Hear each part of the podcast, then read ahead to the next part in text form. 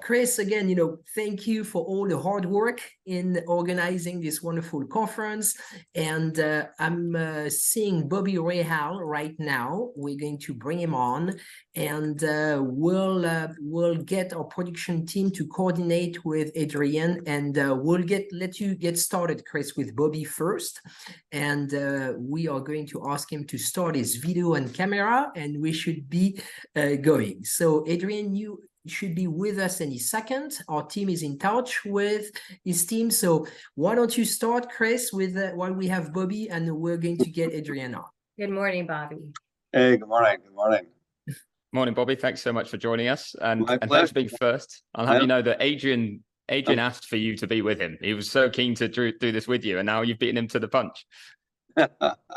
Well, you know, uh, Adrian's God, so he can be late. Wow. Uh, very kind of you to say. I know you uh, you wanted to work with him on multiple occasions during your career. Just uh, where are you joining us from today? Uh, Indianapolis, and our new headquarters here. So, um, yeah, I think I'm in the right place. Yeah, certainly are. Thank you for thank you for being with us this morning. Mm-hmm. And Adrian, it looks like, is, is just popping up as well. So um, we'll let him get his camera running and microphone live uh, over a few seconds. And then I've I've already said in in our little build up here that really my role is just to tee you guys up to chat, because um, with the experience and history you have, and and the friendship you two have as well, it's going to be, I think, just fascinating to everyone to hear the two of you catch up. So, Adrian, good morning, and thank you for joining us. Right. Good morning. How are you? Good morning. There he is. Yeah. Very well, thank you. Yeah. Good. Good.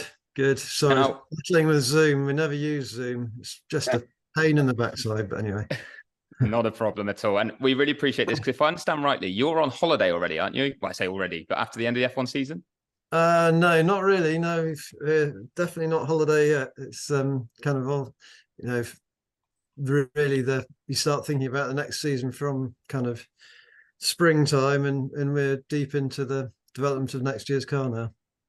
Well, I do apologise. That was um, Paul told me that you might be uh, might be trying to have a bit of a break, but uh, either way, thank you so much then Not for yet. making the I will, time. I will be um, in a, in a week's time or so trying to get a break. Okay.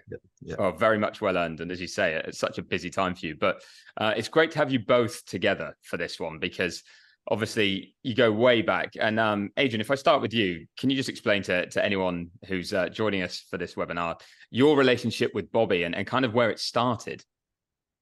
Ah, uh, crikey. Well, that was really um, back in when I was at March, which um, was run by a guy, Robin Herd, the owner of the, of the company. And it made production cars for various series, um, including uh, Champ Car, as it was then, or CART. Um, and he, he started a program of effectively rent an engineer from March out to the teams. And so um, after my year in in uh, IMSA G T P in eighty-three, then Robin put me onto that sort of uh, engineer for, for hire program, um, placed me at with um, at, at True Sports uh, with Steve Horne. Bobby, of course, was the driver, and and that's where it all started from. And Bobby, what do you remember at that time? Getting Adrian oh. uh, dropped on you, I guess.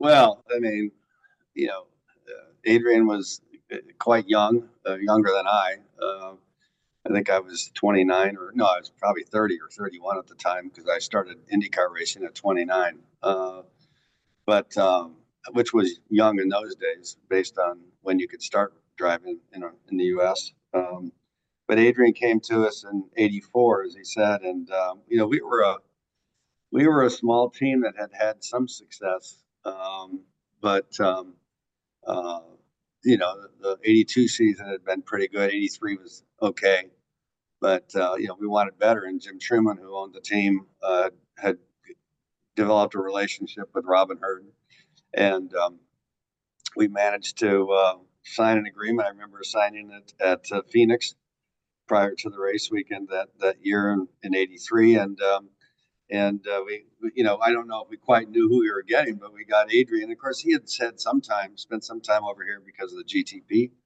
program. But Adrian came and lived in, in uh, Columbus uh, with us. And uh, again, it was a pretty tight-knit, small team, which was maybe good for all of us, because uh, uh, we had we had to work very closely together. And Adrian was just a, is now was is uh, just a um, you know, the relationship that I built with that we built together, working together. You know, in those days you didn't really have data acquisition. You didn't have, you know, multiple engineers. You didn't have, you know, fifty people back at the factory looking on looking at video and what have you. It was you and your engineer, and that was about it.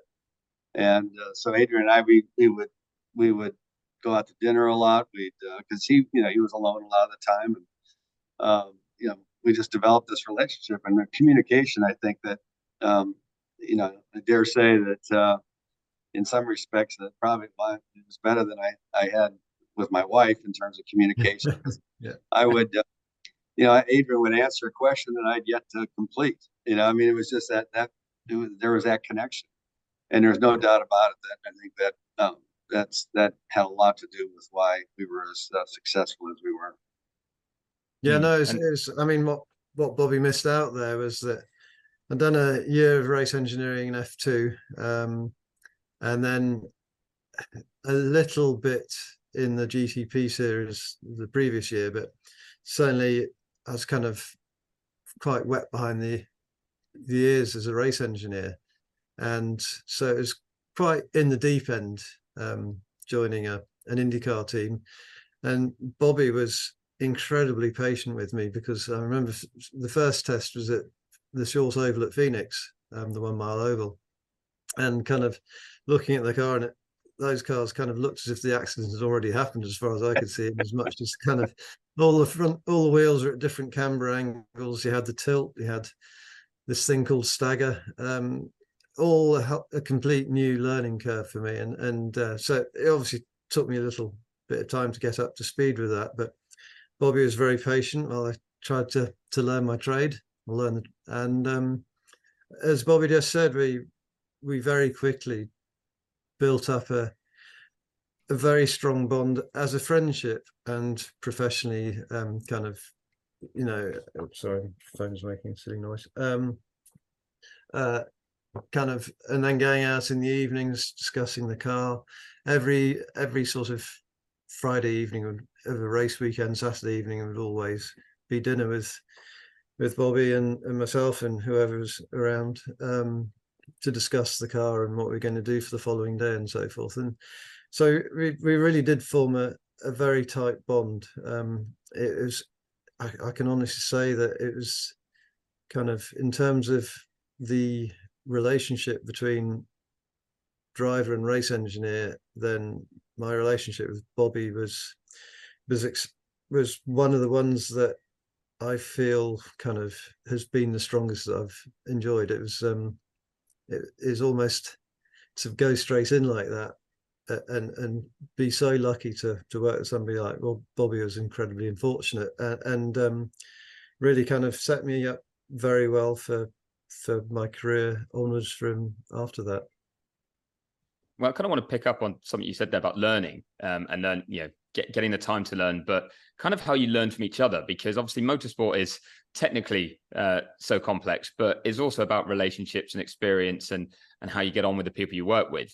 So Adrian, from your point of view, when you went over there and everything you learned in U S racing and the variety of U S racing that you worked in, how did that then, I guess, inform your future that became someone who is so revered in the world of Formula One car design now?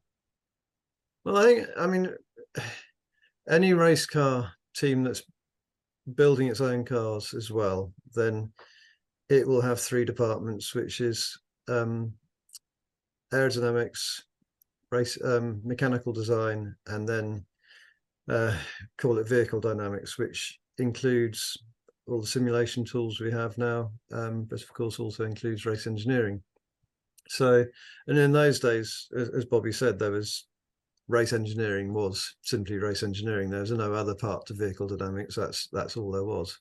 So, um, kind of learning one of those three um, key figureheads or key key departments, learning my trade in one of those departments at that age was completed my, if you like, my initial learning curve, because I, I started in Formula One as an aerodynamicist, done a year and a half as an aerodynamicist, aerodynamics at Fittipaldi. Then at March, um, started as a junior draftsman and kind of worked my worked my way up through that. Sorry, that'll stop ringing. So, um, so it by by the time I joined True Sports, then I kind of done the other two bits of aerodynamics and mechanical design. So it it completed that part of my training, if you like, that allows me then to be able to take an overview of holistically of, of the whole car in terms of aerodynamics design and and um, how it operates at the track. Yeah, and, and I, from I, your might, point of I might add that um, you know, there were a lot of eighty-four C Marches on the grid in those days. I mean, March was really the dominant manufacturer at the time, and um, uh, you had Lola as well. Uh, and in eighty-four in particular, the Lola was quite a good car. Mario had one, Danny Sullivan had one. It was probably, you know, if you looked at how the, when the cars first came over, um, probably the Lola was a better car. Um, but as the season progressed with our car, it was because of Adrian's um, insight and intuition about what needed to be done to make the car better. You know, we, we did a number of things to that car to make it, um, uh, more effective. Um, for example, um, cutting the, the underside of the nose further up so you could run the ride height lower in the front, or lowering the, the side pods, the top of the side pods down, because uh, there was a fair amount of drag in the car, and just various things like that. So, and ours was the only eighty-four March that had that. And frankly, I think ours was the only eighty-four March that was competitive to the Lolas. And, you know, we won several races that year, uh, but we fought, particularly by probably Cleveland onwards, we fought uh, Andretti and, and and Sullivan pretty much on equal footing uh, because of all these modifications that Adrian had uh, had put into effect. And again, I think it was because, you know, he had a vision of where that what it should have looked like, or what it should look like, you know, and if you were going to redo it. Uh, and I, I think in those days, the design of the car at March was a shared responsibility by a number of people. You know, somebody got the back end and somebody had the front end, and, and uh, you know, next thing you know, you have a complete car.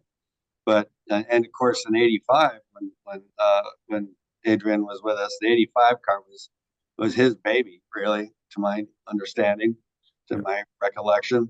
And the car was just a, was a much, much better car than the eighty-four car. And it really reflected Adrian's, I think, uh, insights and intuition and imagination.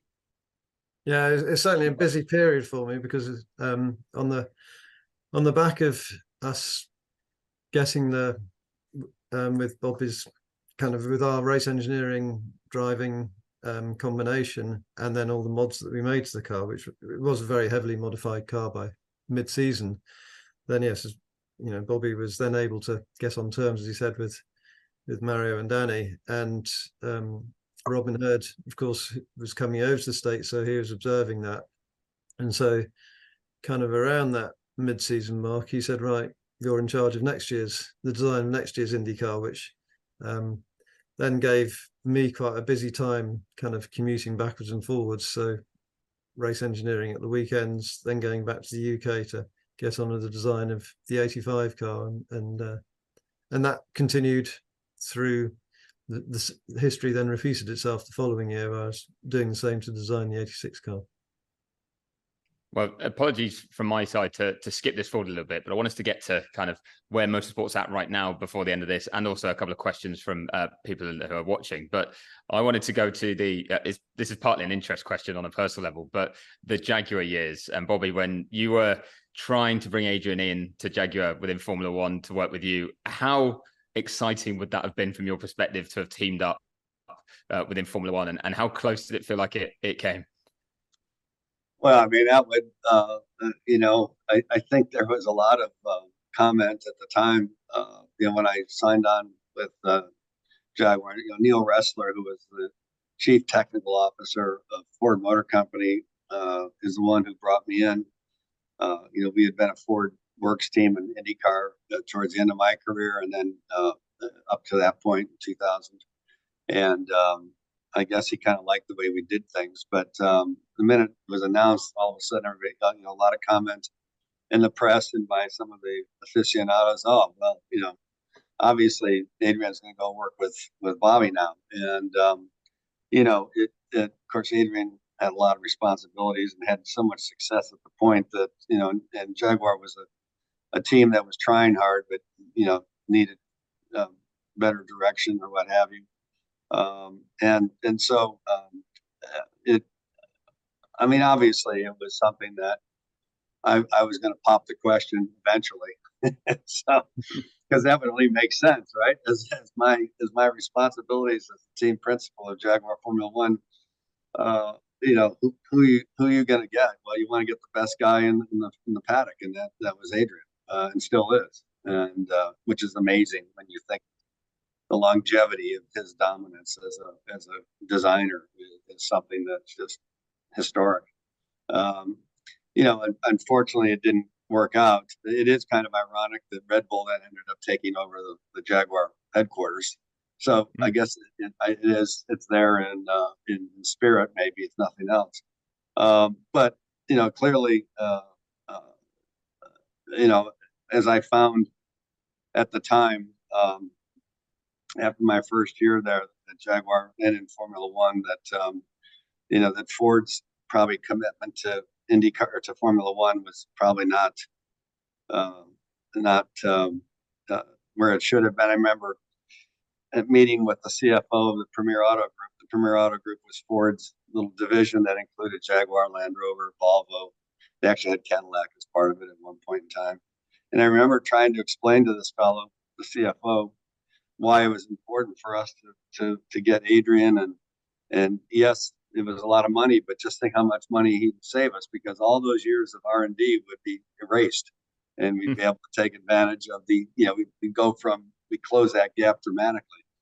It, it took me a day to make the fellow understand that. Um, and that kind of set my, you know, that kind of upset me because like, well, geez, you know, I don't think Frank Williams had to ask anybody to build a wind tunnel. He just went on and did it, or, or Ron Dennis, or whoever the, the fellow might have been. So, in any event, it was, it, I, you know, obviously there, there were a lot of there were a lot of factors out there that were for and against the the two of us coming in, and in the end, Adrian did the right thing. Um, but uh, it was fun for a while. Yeah, Adrian, what do you remember? For me, it was, it was, you know, I'd have loved to have worked for Bobby with, with Bobby. Um, Uh, you know, always had a good friendship, um, which continued long after I stopped race engineering in, in IndyCar and went to Formula One. Um, so the opportunity to work together would have been fantastic, and that's that's the bit that attracted me to Jaguar. Um, but kind of it it became apparent that there's also quite a lot of politics at board level and so on and so forth, and that made me a bit nervous. Um yeah, it's, it's one of those kind of what if ones. It would, as I said, um it would have been fabulous to work together. Uh, in the end, I I kind of became nervous of it, um and, and so it didn't happen. But yeah, it, it, in a parallel universe, it would have been fascinating to know how that would have worked out. Yeah, it really would have. And um, but you no, mentioned I actually, politics. Oh, I actually, I think it was probably around nineteen ninety-two, because it would have been my team at the time. Uh, I, I went up to Montreal and and and uh, offered I'm offered a position as uh, one of the principals of, of Team Rahal at the time.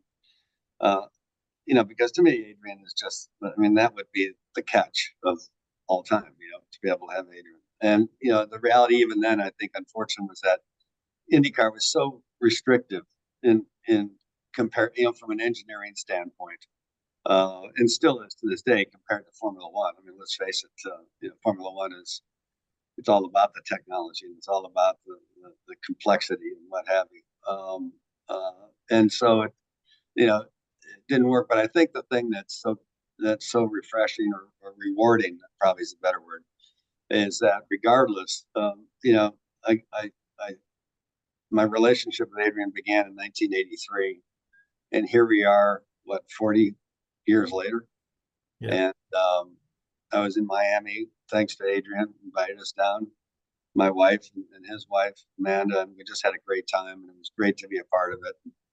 And, uh, you know, I just have tremendous pride uh, for Adrian, just the job he does, it's just amazing. And uh, so regardless, you know, over the, the history of our relationship, there's been, you know, here, you know, up, down, whatever.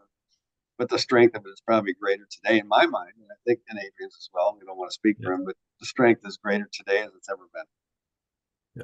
Yeah. Oh, sorry, I'm not going to say that. I thought you said the friendship bit, but yeah, no, that's kind of you. No, but I think as Bobby says, that that friendship between us has endured, um, and that's that's you know a real high point. Yeah, and uh, as you said that you know you could have worked together, but but politics kind of was something that you're wary of then. From the outside, it certainly looks like that. That's maybe one of the reasons why you fit so well at Red Bull and the clarity that there was from the leadership there. Is, is that the case? Is that why it's been such a good fit for you and you've been able to really find a home there for such a long period now and turn it into such a dominant racing team?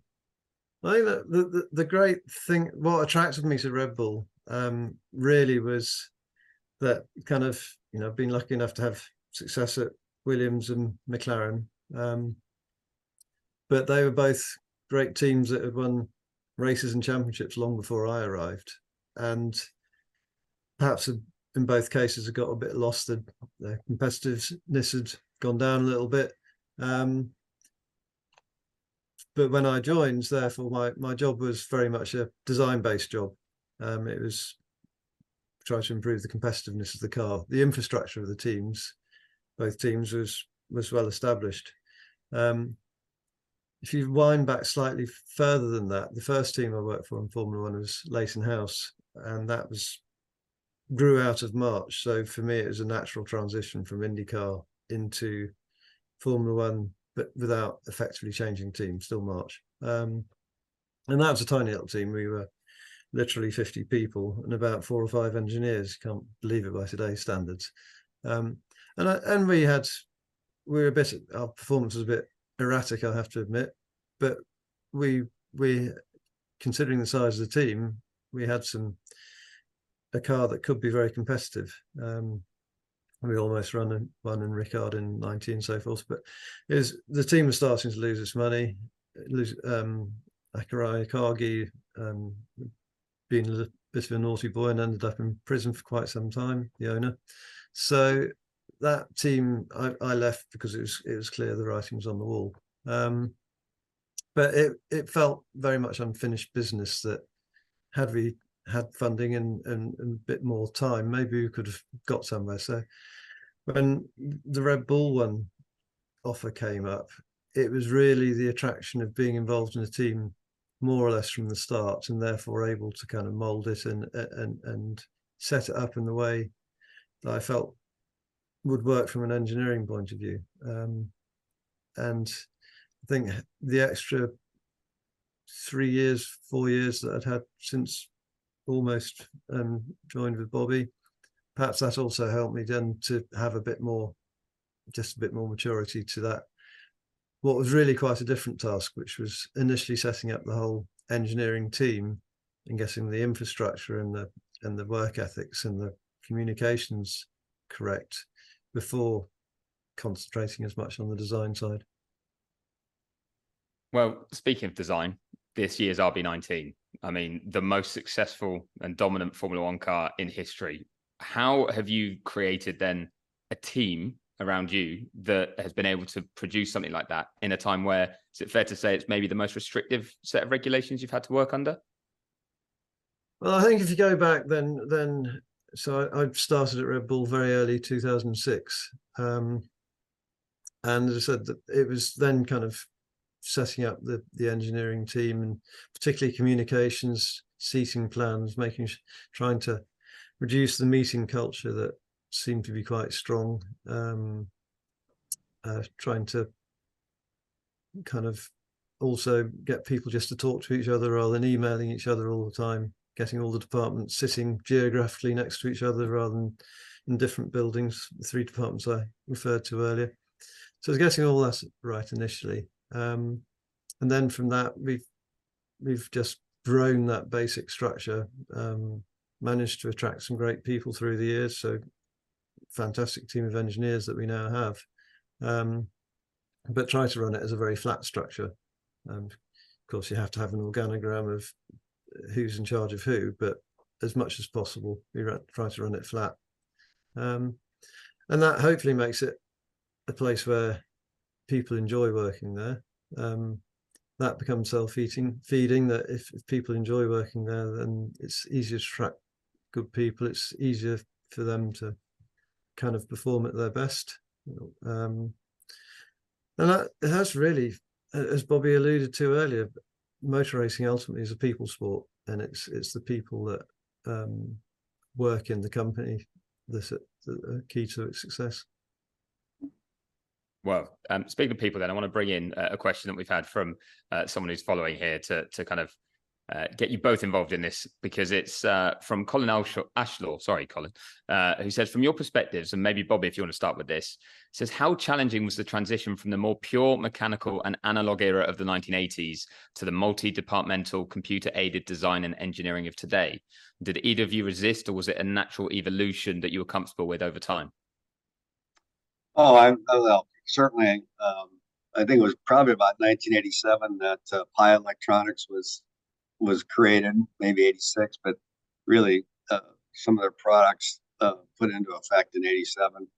You know, it was crude. Uh, it's very simple, I should say, probably a better term.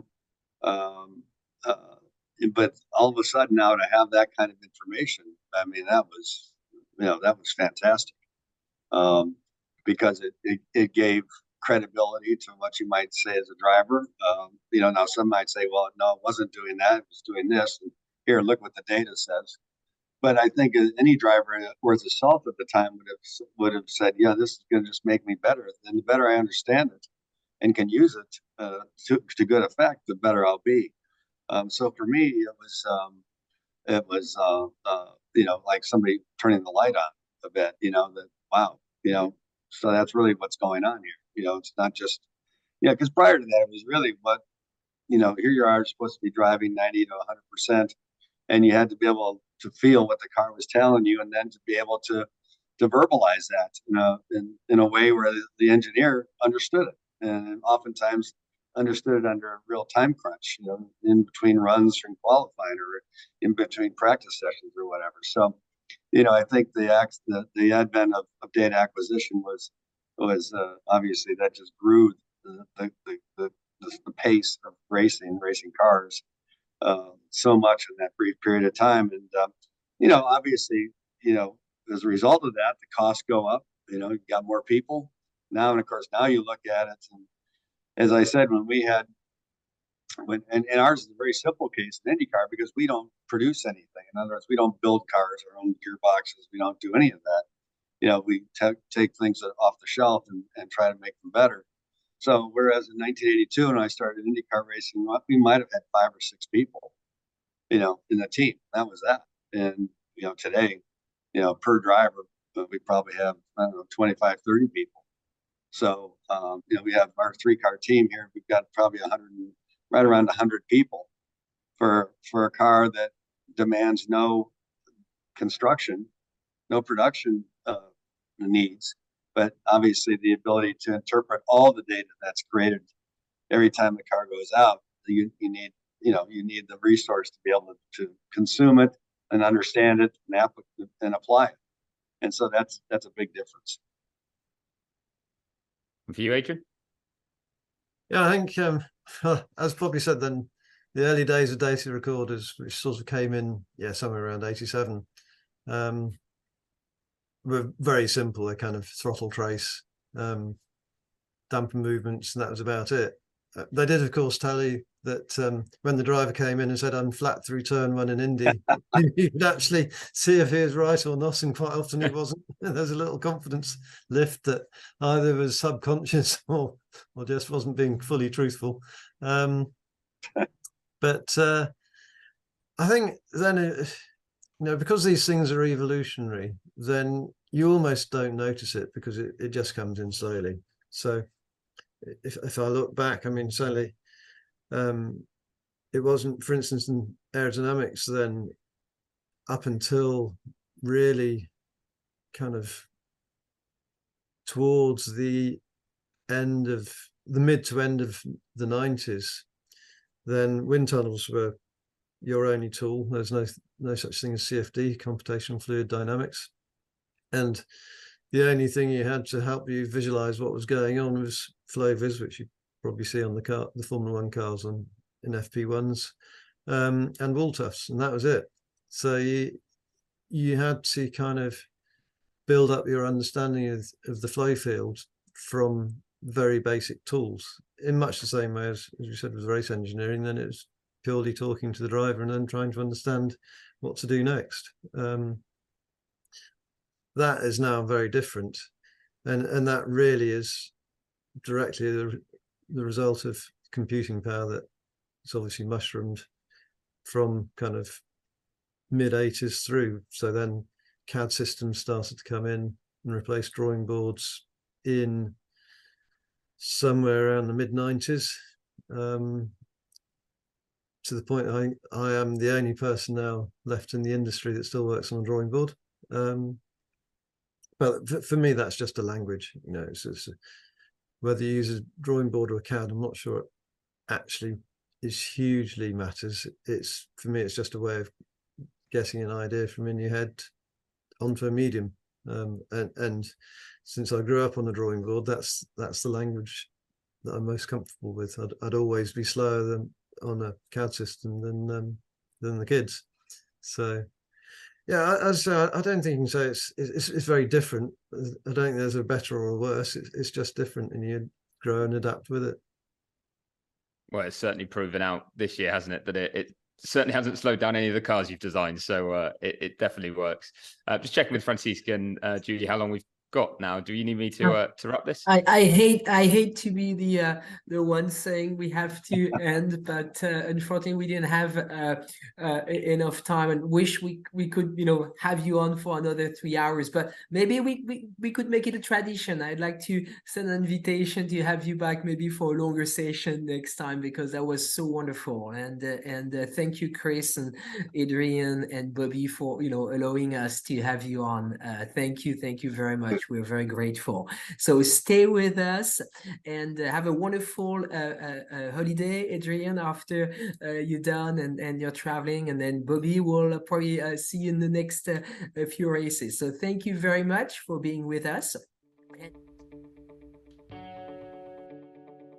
Registering on E P A R Trade is easy.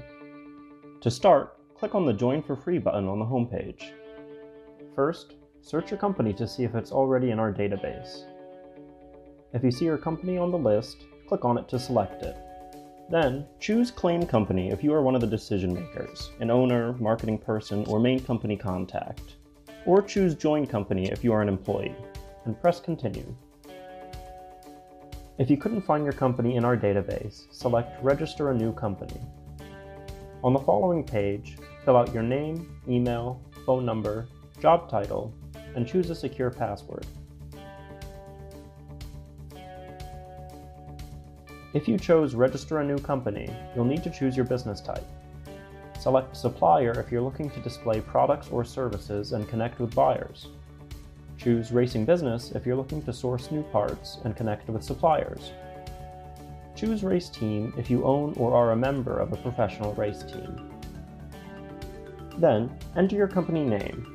Please provide a website, Facebook page, or LinkedIn if you have one, and choose to either claim or join the company.